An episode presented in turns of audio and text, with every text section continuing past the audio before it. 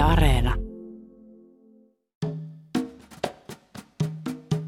Jos kuviteltaisiin, että takaisin Pasilaanilla olisi oma auto, sanotaan vaikka klassinen kaunotar Nissan Sunny, saisimme tällä hetkellä tänään pulittaa täydestä tankista pahimmillaan 97 euroa 45 senttiä. Se on siis paljon rahaa se. Bensalitran hinnaksi meidän muodostuu tämän päivän tiedon mukaan usealla pensiksellä euro 95 senttiä litralta. Moni voisi sanoa, että hyvä juttu, yes, tällä me saadaan polttomoottori Nissan Sunit sun muut pois tuolta väyliltä saastuttamasta, mutta aakeessa laakeessa maassa niin kuin Suomi, polttomoottoriautot on ainakin vielä osittain välttämättömyys. Tai niitä ei ihan silleen taikasauvaa heilottamalla pyyhkäistä pois. Ja nyt, kun bensojen hinnat on olleet tapissa jo hetkeä ja verotusta kiristetään, kokee autoilijat suuria tunteita. Lähes 500 autoilijaa kokoontui päivällä Helsingin keskustaan osoittamaan mieltä yksityisautoilun ja raskaan liikenteen ammattilaisten puolesta. Autokulkua ajoi pitkin Mannerheimin tietä torvet soiden. Autoilijoiden kuritukseen on tultava loppu ja autoilijan kurituksella tarkoitetaan sitä, että poliittisilla päätöksillä pyritään hankaloittamaan autoilua ja nostamaan, korottamaan autoilun kustannuksia. Olisitko valmis maksamaan sitä yli kahta euroa litralta? No se pakko se on maksaa, mutta en mielellään. Mm. Että se on liikaa.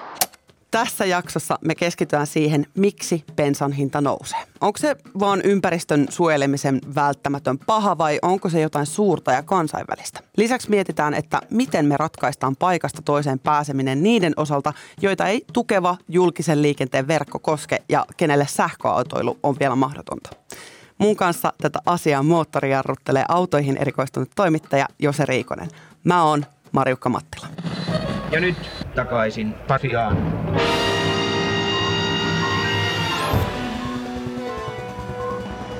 Tervetuloa takaisin Pasilaan, Jose Riikonen. Kiitän. Tulitko kuule pussilla vai paukautitko tänne ihan omalla polttomoottorilla? Polttomoottoriautolla paukautin paikalle. Miksi? Se on helpoin mahdollinen ratkaisu ja olen mukavuudenhaluinen ihminen. Eli sait nukkua vähän pidempään? Sain nukkua pidempään ja tota niin, mun pitää tähän väliin sanoa, että mä soimaan itseäni siitä, mutta kuten monet ihmiset ovat, niin, niin tota, jos on mahdollisuus tehdä helppo ratkaisu, mukava ratkaisu, se tulee tehtyä. Ihmiset rakastaa oikopolkuja kyllä, niin kuin kyllä. omassa hyvinvoinnissa. Kyllä. Bensan eli 95, mutta myös 98 ja dieselin hinnat on noussut nyt kaikkialla. Ja tänä aamun tilastojen mukaan 95E maksaa euro 95, ehkä joku muistisääntökin tuossa. Mutta vielä koronapandemia kuoli aluillaan, niin bensaa pystyi vetämään tankista about euro 30 per litra. Nyt se on siis noussut melkein 70 senttiä per litra. Mistä bensan hinnan nousu johtuu? Se johtuu pääosin siitä, että raakaöljyn hinta on kallistunut ja se vaikuttaa niihin hintoihin. Ja se, että raakaöljyn hinta on noussut, johtuu siitä, että kysyntä kasvaa, kun koronakriisi alkaa olla ohi ja kun markkinataloudessa eletään, niin kun kysyntää on, niin hinnat nousee. Ja sitten tämä liittyy vielä siihen, että tämä öljyn viejä maiden järjestö, eli OPEC, niin silloin kun koronapandemia alkoi, niin ne rajoitti hirveästi sitä öljyn tuotantoa, jotta ne hinnat pysyisi about hyvällä tasolla. Ja nyt kun se on kasvanut nopeasti kysyntä, niin ne rajoitukset, ne ei ole purkanut niitä rajoituksia ihan niin nopeasti, mikä taas on johtanut siihen, että ei ole riittävästi öljyä – vaikka on paljon kysyntää. Ja sitten Suomessahan tietenkin se tuntuu erityisen paljon, koska meillä on paljon veroja siinä bensiinissä. Niin me huomataan se, että jos se oli ennen 1,50 ja nyt se on, mitä sä sanoit, se on tällä hetkellä. Euro 95. Euro 95, niin silleen se, kun se on näin kallista jo valmiiksi, niin se kuristaa varmasti kurkkua monella autoilijalla. Mutta tätä kohtaa mä en ymmärrä tässä, että ajaako Suomi jotenkin enemmän nyt, kun se laitettiin vähän niin kuin säppiin, että kysyntä niin kuin tipahti tuossa korona-aikana ja silloinhan puhuttiin kauheasti siitä, että jossain jenkkiläisessä varastoissa oli kauheasti barreleittain niin kuin öljyä vaan pyörimässä ja bensahinta niin kuin romahti. Mutta ajetaanko me sitten jotenkin niin kuin enemmän, koska mä itse asiassa tsekkasin tuolla Wayback Machineillä viime vuodelta helmikuun hinnan ja silloin tankkaaminen 95 oli kalleimmillaan euro 69, eli tossakin on aika iso ero, eli taas niin kuin about 30 senttiä alemmas, mutta meillä on ajomäärät luultavasti samanlaisia. Siis mun käsittääkseni kysymys on nimenomaan tuosta, tosta niin että ne rajoitukset tai ne Niin, rajoitukset, mitä se OPEC on tehnyt, niin se ei ole vaan riittävän nopeasti alkanut tuottaa lisää sitä öljyä. Eli tämä on, veikkaisin, että tämä on hetkellinen tilanne. Kysymys ei ole niin kuin, tämä on globaali ilmiö. Eli niin kuin se, että ajaks suomalaiset tällä hetkellä enemmän, niin ei vaikuta siihen asiaan millään tavalla, vaan se, se on joka paikassa ihan sama asia. Nähdäänkö siis muuallakin maailmassa tämmöisiä kalliita tankkeja tällä hetkellä? Nähdään. Googlasin hieman, niin Yhdysvalloissa ne joutuu maksamaan tällä hetkellä, öö, mitäköhän se hinta olisi, järkyttävät ehkä jotain alle euron, koska se, se, se on anyway halpaa. Mutta siis niitä järkyttää se, että jos se niinku nousee siitä 50 sentistä 90 senttiin, nyt. Koska, koska siellä verotus on niin alhaista. Mutta miksi musta tuntuu, että aina kun niinku puhutaan, että nyt tehdään verokiristyksiä, niin sehän on niinku aina tupakoitsijat ja sitten vaikka autoilijat. Mm. Niin ne on aina ne, jotka niinku, jolle niinku nostetaan sitä hintaa. Eli onko tupakka ja autoilu jotenkin rinnastettavissa? Tämä on hirveän sensitiivinen kysymys, mutta mun, niin kun, mun henkilökohtainen mielipiteeni on, että ne jos, jossain määrin on rinnastettavissa. Ei tietenkään kaikilla tavoin, koska siis on moni ihmisiä, jotka tarvii sitä autoa. Suurin osa varmaan, joilla on auto, tarvii sitä autoa, etenkin syrjäseuduilla. Mutta sitten faktasta ei pääse mihinkään, että se on ympäristölle haitallista se autoilu. Ja miten me saadaan sitä päästöjä vähennettyä, niin lompakko on helvetin hyvä konsultti. Mm. Saako tämä kiroilemaan pahoillani? mutta, mutta, mutta niin, ne on haittaveroja jossain määrin molemmat minun mielestä uutisissa näkyy tällä hetkellä tosi paljon sitä, että vaikka Pohjois-Suomessa hinta on kova, niin on pohjoisten asukkaiden vaan niin kuin nialastava tämä korkea hinta, sillä edelleen ne etäisyydet on yhtä pitkiä ja joukkoliikenne on semmoista aika rupu, rupusen kaltaista, niin mitä mieltä tämä kahden, about kahden euron tankki tai kahden euron litra, niin ajaako tämä semmoista alueellista eriarvoisuutta? Varmasti. Siis se on julmaa. Tämä, tämä on Tämä on huonoa politiikkaa minun mielestäni. Siis silleen, jos sä oot jossain nuorkamissa, mistä googlasin, että yli kaksi euroa litlarta nyt 98 maksaa, niin eihän ne, eihän ne ihmiset, niin, kuin, niin ne on pakko maksaa. Se on niin kuin maito, bensiini, että sitä ostetaan vaikka se maksaisi mitä, ellei se sitten maksa jotain ihan järjettömiä summia, mistä ja kotiin ja kaikki syrjäytyy ja ynnä muuta. Mutta siis niin kuin se, ajaako se alueellista eriarvoistumista, niin kai – Oh, si- siltä, siltä näyttää. No, mä, mä ehkä itse pohdin tätä tällä, että Helsingistä on todella helppo huudella tämän suhteen. On, kyllä. Et se, että mun on niin kuin tosi helppo, no mulla ei ole autoa eikä takaisin, Pasilaan, takaisin Pasilaanilla ole tätä Nissan Sania, mitä mä väitin, että on, mutta et on tosi helppo heittäytyä niin kuin sen varaa, että pääsee kulkemaan esimerkiksi julkisilla tai on, on mahdollisuus päästä vuokra-auton piiriin tai jonkun kimppa-auton piiriin. Täältä on tosi helppo huudella. Mutta siis se on, se on huonoa politiikkaa, mitä on tehty, että tilanne on päässyt tähän tilanteeseen. Siis, siis, siis Tarkoitatko tuolla niin joukkoliikenteen kannalta? Joukkoliikenteen kannalta ja sitten esimerkiksi sen kannalta, että se, se niin kuin vähäpäästöinen auto tai sähköauto ei sitä, ei sitä ole Suomessa tuettu niin kuin merkittävissä määrin – jotta esimerkiksi pohjoisessa asuva keskituloinen saatikka pienituloinen pystyisi investoimaan semmoiseen. Ja tähän liittyy myös se, että pohjoisessa ei ole latausinfrastruktuuria sun muuta vastaavaa. Ja sitten jos sä ostat vaikka Teslan tota, Pohjois-Suomessa, niin Teslan tämmöinen huoltoverkosto on sellainen, että sun pitää luultavasti tuoda se Tesla huolettavaksi Vantaalle – koska mm. pohjoisessa ei ole niin kuin mestoa, missä sä voit huoltaa niitä hommia. Eli, eli tietyt alueet Suomesta selkeästi on hoidettu huonommalla tavalla kuin tietyt alueet. Ja ne tietyt alueet, jotka on hoidettu huonommalla tavalla, on syrjäseudut ja tietyt, mitkä on hoidettu hyvällä hommalla, on pääkaupunkiseudut ja isot kaupungit. Mutta bensan hinnan nousu, ajaako se systeemi tai ajaako tämä hintojen nostaminen kohti sähkömoottoreita? Varmasti ajaa sehän se on käsittääkseni koko, koko tämän niin kuin, no ei se sinne siihen bensahintaan, koska se on globaali homma, mutta siis kyllähän Suomessa on tehty semmoista politiikkaa, minun mielestäni ihan fiksua politiikkaa, joka ajaa sähköautoihin, sähköautoihin siirtymistä. Mutta jos mietitään nyt täältä äh, ihan ihmisen kannalta, mm, minkälaisia investointeja tämä vaatii siltä perus, peruskuluttajajormalta? Sähköautoon siirtyminen. Mm. Se vaatii suuria investointeja.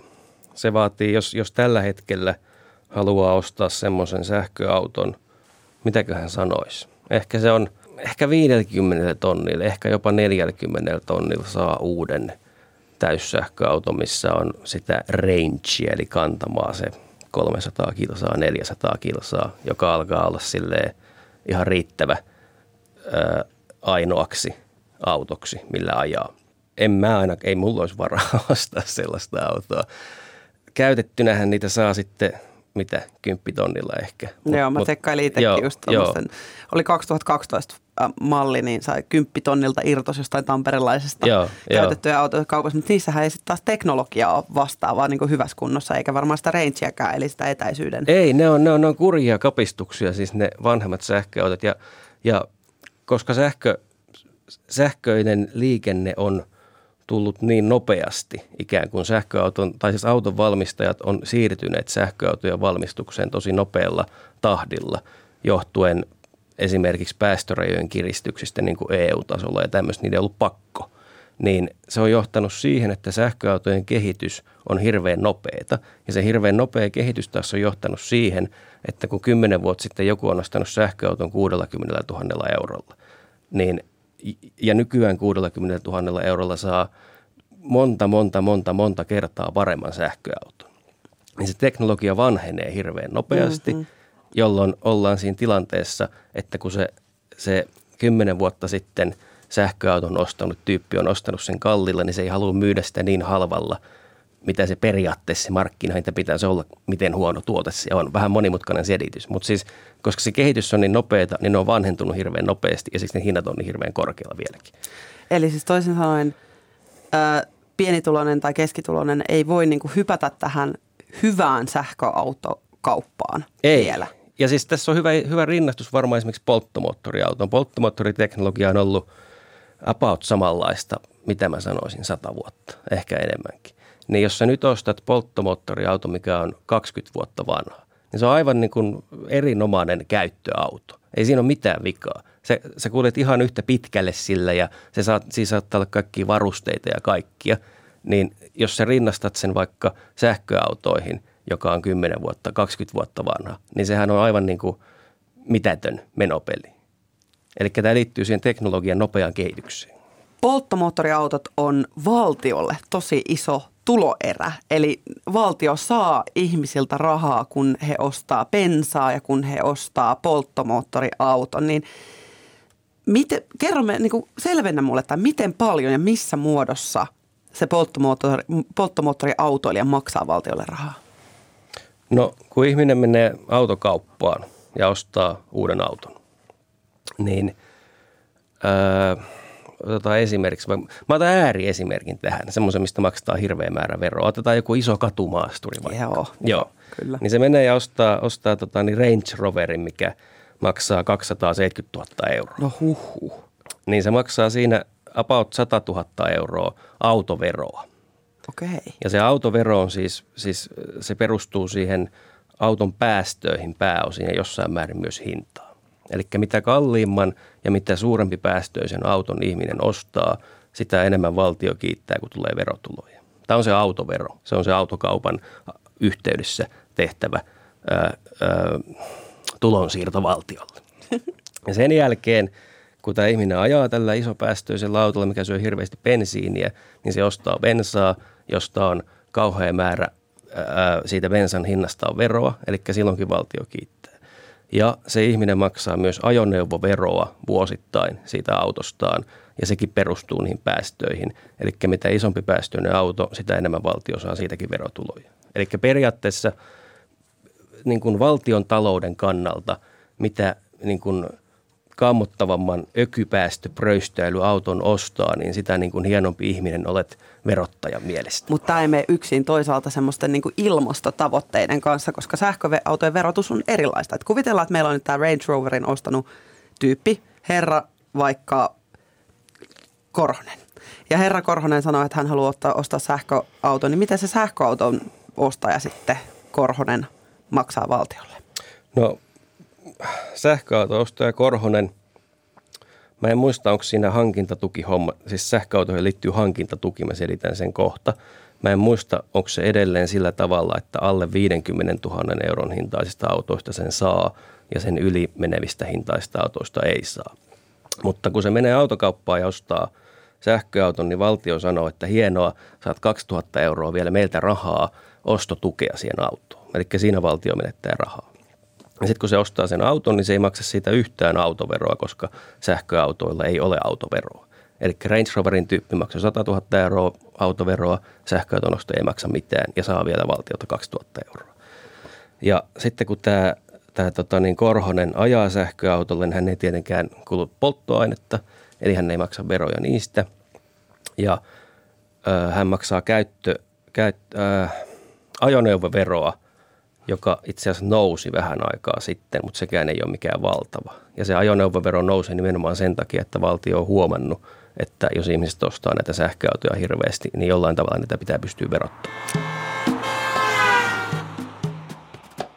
Liikenne on osittain semmoista vähän niin kuin identiteettikysymystä myös. Ja tämä on, bensan hinnan nousut suututtaa hirveästi kaikkia, mutta samalla tavalla ää, siinä menee niin kuin tavallaan tämmöinen vihan aalto, jonka mä, niin kuin mun mielestä menee näin, että kävelijät vihaa pyöräilijöitä, pyöräilijät autoilijoita ja autoilijat sähköautoilijat. Ja aina on dieselauto Seppo, joka haluaa Lappiin yhdeltä istumalta, niin miksi tämä on tällaista maastoa, että kaikki suututtaa toisiaan? No ensinnäkin ihan ensin kääntäisin katseeni sinuun ja minuun, jotka edustamme mediaa, jotka varmaan kärjistämme tätä vastakkainasettelua jollain tavalla. Mutta tuota, olen huomannut tuolla semmoista keskustelua, että ei se ihan niin kuin tuollaiset temmat meidän keksimää, että, että on tämmöisiä niin kuin just identiteettipoliittisia ongelmia erilaisissa käyttövoimissa. Niin yleisesti ottaen koko tämä ilmastonmuutoskeskustelu ja biodiversiteettikeskustelu, niin tässä on kysymys siitä, että, että niin kuin jokainen, jokainen ihminen, varsinkin suomalaisessa hyvinvointivaltiossa, niin tavallaan kaikki kiva kulutus ja kaikki tämmöinen, mitä me tehdään, on vähän niin kuin väärin. Me ollaan kaikki hirveän syntisiä ihmisiä. Me ei pitäisi tehdä yhtään mitään. Ja se suututtaa ihmisiä, kun niille sanotaan, että toi, mitä sä oot tehnyt 20 vuotta, on ihan hanurista. Eli, eli vaikka autoilu. Niin sitten ihmiset ajattelee, tämä on mun tota, hypoteesini, niin ne suuttuu siitä ja miettii, niin että mitä meissä pitäisi tehdä. Sitten kun siellä on niitä ihmisiä, jotka ostaa sen täyssähköauton – joka maksaa edelleenkin liikaa. Tavallaan tällä hetkellä, jos sä haluat olla eettinen ja ympäristöystävällinen, niin sulla pitää olla varaa siihen. Niin sitten kun nämä tyypit on siellä, että onpas siistiä, kun voimme olla tämmöisiä hienoja tyyppejä, niin se suututtaa entistä enemmän niitä polttomoottoriautoilijoita. Pyöräilijät erikseen, ne ajakin vähän miten sattuu aina silloin tällöin. mutta, mutta, tota, ja, ja, mutta kaupunki on te, niin kuin tehnyt myös paljon sen eteen, että pyöräilijöille ja jalankulkijoille olisi helpompaa. Ja se ärsyttää autoilijoita, koska se on vähän niin kuin niiltä pois. Tämä, tämä niin kuin, kun tehdään tämmöisiä valintoja liikenteessä, niin se on aina joltain pois.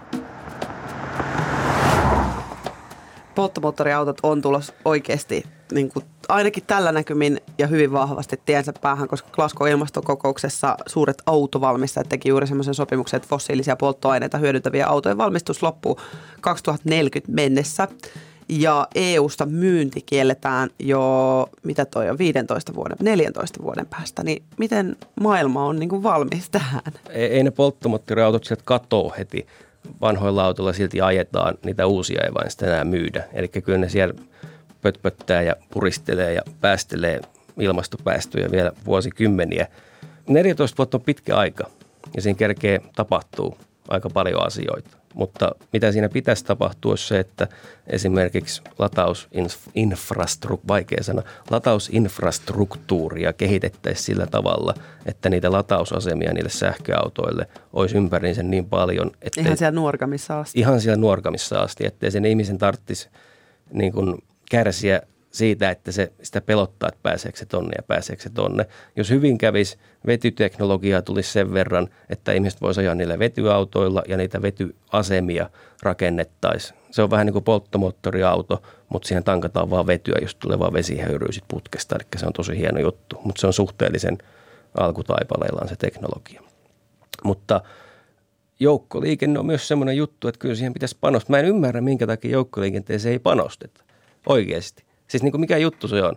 Vi- kaikki viimeiset niin kuin uutiset, mitä mä oon kuullut joukkoliikenteestä lukuottamatta jotain Tampereen ratikkaa, niin ei mitään tehdä semmoisten syrjäseutuja ihmisten mm. asioille. En mä ainakaan kuullut mitään tämmöistä. Ne on poliittisia päätöksiä, joihin joko annetaan rahaa tai ei anneta rahaa. Mm. Niin jos sanotaan, että joukkoliikenteen pitäisi kehi- kehittyä, niin money, money, money, money.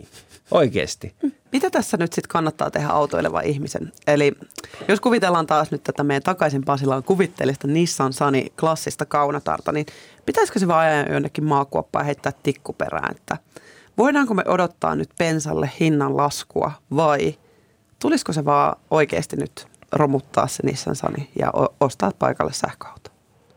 Jos on rahaa, niin mikä ettei. Mutta todennäköisesti ei ole rahaa, jos ajaa vanhaa Nissan Sunny. mutta, mutta tuota, tuota, ei sitä kannata siis, se, se laskee jossain vaiheessa hinta taas ja sitten taas nousee, se taas laskee ennen kuin se loppuu. Se ennen kuin siis. pakko ostaa täyssähköauto. Bensan hintaa ei kannata tällä hetkellä silleen niin kuin sen perusteella mun mielestä ei kannata tehdä minkäännäköisiä johtopäätöksiä, koska se, se heittelee just kaikkien opekkien ja kaikkien, ja kaikkien valuuttakurssien kaikkien tämmöisten tahtiin. Kohta, kohta se bensa saattaa taas hyvin olla halpaa, mutta, mutta tota, jos mahdollista, niin kyllä mä, kyllä mä niin pikkuhiljaa alkaisin miettiä sitä siirtymistä johonkin toiseen käyttövoimaan, koska vääjäämättä tulevaisuudessa erinäisten mutkikkaiden globaaleiden asioiden seurauksena se polttomoottoriautoilu tulee kallistumaan. Ja se ei ole myöskään niin kuin hyväksi polttomoottoriautoilu ilmastolle. Siis joku semmoinen niin kuin, ihmisten olisi syytä niin kuin tiedostaa – Mun, mä, mua ärsyttää, mä kuulostan nyt joltain saarnaajalta, plus mä oon tekopuhe, mä tulin tänne autolla. mutta, mutta, siis, mutta siis se olisi niin kuin hyvä tiedostaa tavallaan se niin kuin tämän tilanteen kriittisyys, siis kun me puhutaan ilmastoasioista tai biodiversiteettiasioista. Ja jos sä tiedostat sen asian, niin se on paljon helpompi sopeutua sitten semmoisiin päätöksiin, kun sanotaan, että nyt sulla vähän vaikeutuu tämä polttomoottoriautoilu.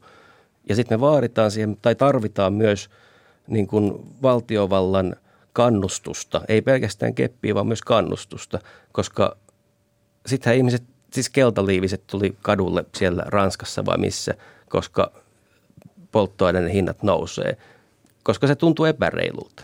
Tämä vaatii ihan hirveän niin kuin tarkkaa silmää päätöksentekijöiltä, jotta ei tänne tule jotain mellakoita niin kuin kaikkialle, ei kaikkialle muualle, mutta joihinkin maihin on tullut. Kiitos haastattelusta Jose Riikonen. Kiitos. Kiitos myös meidän kuulijalle Sonjalle, joka ehdotti tätä juttua meille. Kiitti Sonja. Kiitos, että kuuntelit takaisin Pasilan podcastia. Tilaa meidät sieltä, mistä meitä kuunteletkaan ja täkää meidät Instassa. Äh, Instasta meidät löytää siis at Yle takaisin Pasilaan. Tänään me kuultiin Sonian toiveesta tämä aihe. Haluaisitko kuulla jonkun tietyn uutisen meidän kertomana? Laita meille sun aiheida Instan DMssä. Mortsuu! Niin, hyvät kuuntelijat, minkä opimme tästä?